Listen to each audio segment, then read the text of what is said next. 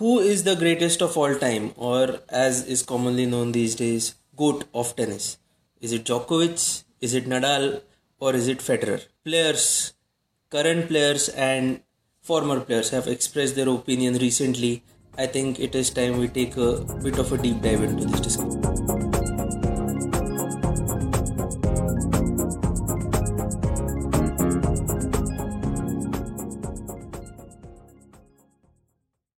It has been only a few weeks since Australian Open has ended, and the GOAT debate has heated up like never before. Now, Dominic Thiem has famously said that the number of Grand Slams should be the only defining criteria, which strengthens Djokovic's position. Even Fonini and Stubbs have indicated that Novak will be the ultimate GOAT. Yeah, and even before Djokovic won this Australian Open, I think a lot of past players have given their opinion. Jim Courier had famously said that Djokovic will eventually win the most number of Grand Slams.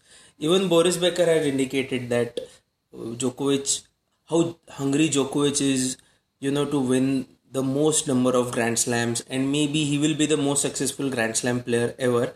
Although he did say a bit diplomatic statement that Federer is too perfect to be true. His exact statement was maybe he didn't want to completely side with Novak. And on the flip side, players like Henman, Kyrgios still think that despite all the statistics, all the data that we have, Federer is the one and only real GOAT. On the other hand, John McEnroe has a balanced opinion. He has said that Federer is the best grass court player, Nadal is the best clay court player, and Djokovic is the best hard court player. I think he has avoided a bit of a controversy. So what do you think? Actually, what McEnroe said is quite up there, but what do you think of this debate? Yeah, I think everybody is mentioning the facts. Of course, the future prediction is their own opinion. But to start with, let's take a deep dive on the statistics. So Federer is at 20 Grand Slams and he has officially retired now. Djokovic and Nadal are tied at 22. Going beyond Grand Slams, Djokovic leads the head-to-head stats, the Masters 1000 stats against both Nadal and Federer. Also, he is tied with Federer for ATP Tour final wins, that is 6 each, against none for Nadal. The only stat that really favors Federer is the total ATP titles, which is 103 against 93 of Djokovic and 92 of Nadal. So in this data era, I think it is 100% clear that Djokovic is the ultimate GOAT. Yeah, but don't you think if we look at the polls, the media houses or in general whatever polls are conducted, most of them favor Federer, while Nadal is the most popular player amongst the three on Instagram with 18 million followers. He almost has 50% more followers than Djokovic or Federer. But still, I think we need to go a lot more beyond data to decide that. And first of all, if you talk about Instagram followers, I think 18 million for a player like Nadal, and if he has the highest number of followers, I think Instagram is not doing enough justice to all three of them.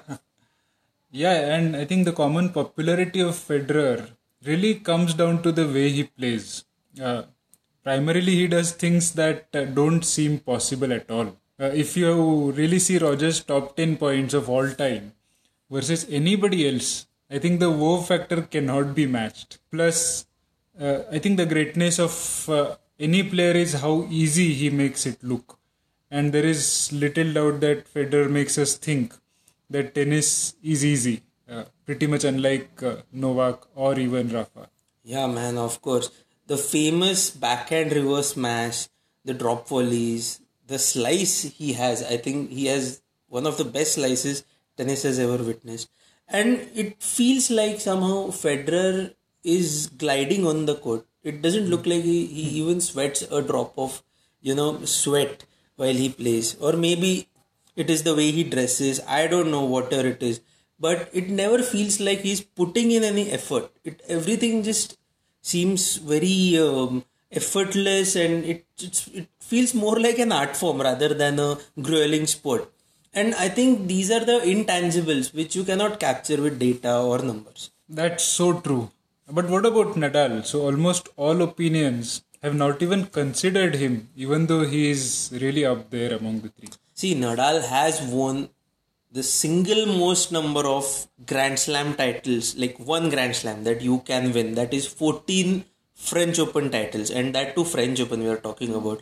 Clay is easily the toughest surface to continuously dominate. So this is my personal opinion, but a lot of experts would agree, I'm pretty sure. Then if you look at the French Open statistics, the next number is Bjorn Borg with 6 French Open titles. And after that, it is directly 3.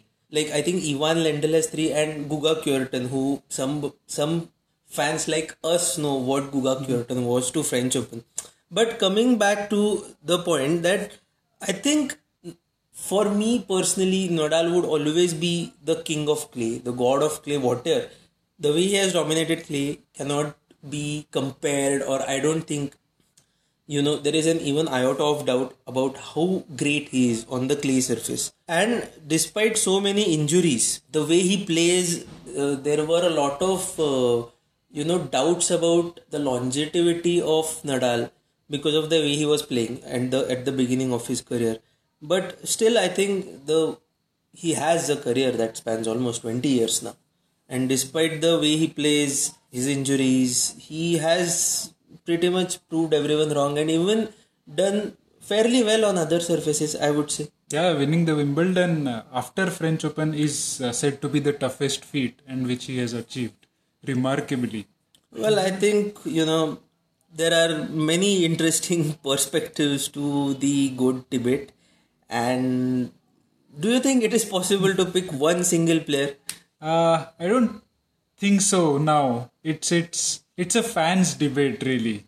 I'm pretty sure that the greatest 3 players we are talking about don't really care too much about this, and they will be really focusing on the next tournament. Yeah. The 3 greatest, by that we mean only the 2 remaining greatest players. Unfortunately, Federer is out. Now he is retired. Yeah, Wimbledon will have a heartbreak this time. Yes.